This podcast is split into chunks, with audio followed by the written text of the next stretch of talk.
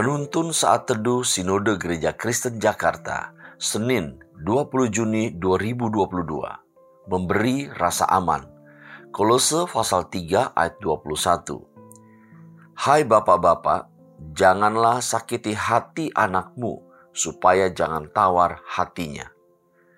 Anak yang sering dibentak oleh orang tuanya akan cenderung menjadi sosok pemberontak dan keras kepala Hal tersebut dapat membuat anak menjadi tidak patuh dengan kehendak orang tuanya.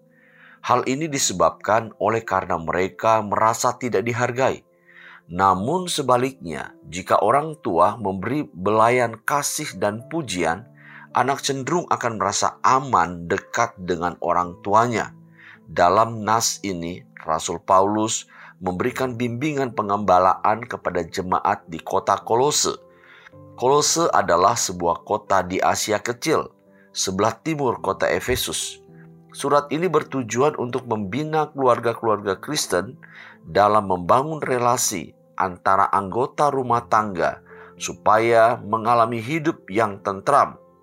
Pada ayat 21, Rasul Paulus berpesan kepada para ayah agar tidak menyakiti hati anak-anaknya supaya jangan tawar hatinya. Hal yang sama juga disampaikan oleh Paulus kepada jemaat di Efesus. Efesus pasal 6 ayat 4. Ayah sebagai pemimpin dalam keluarga harus mengasihi semua dengan tidak membeda-bedakan. Jika ia harus menegur dengan keras, maka lakukanlah dengan cara yang mendidik, bukan dengan kekerasan atau kebencian. Tawar hati adalah ungkapan yang menunjukkan suatu keadaan yang tidak bersemangat, tidak ada kemauan, hilang keberanian, kecewa, dan putus harapan. Jika ini sampai terjadi, akan menjadi penghalang bagi tumbuh kembang anak secara psikis dan rohani. Tentunya Anda tidak menginginkan hal itu terjadi, bukan? Tugas orang tua adalah memberi rasa aman kepada anak-anaknya.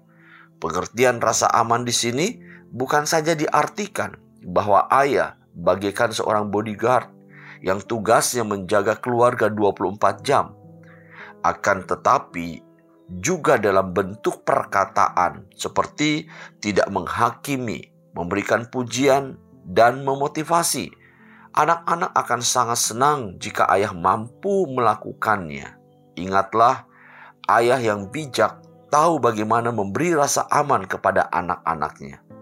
Tuhan Yesus memberkati.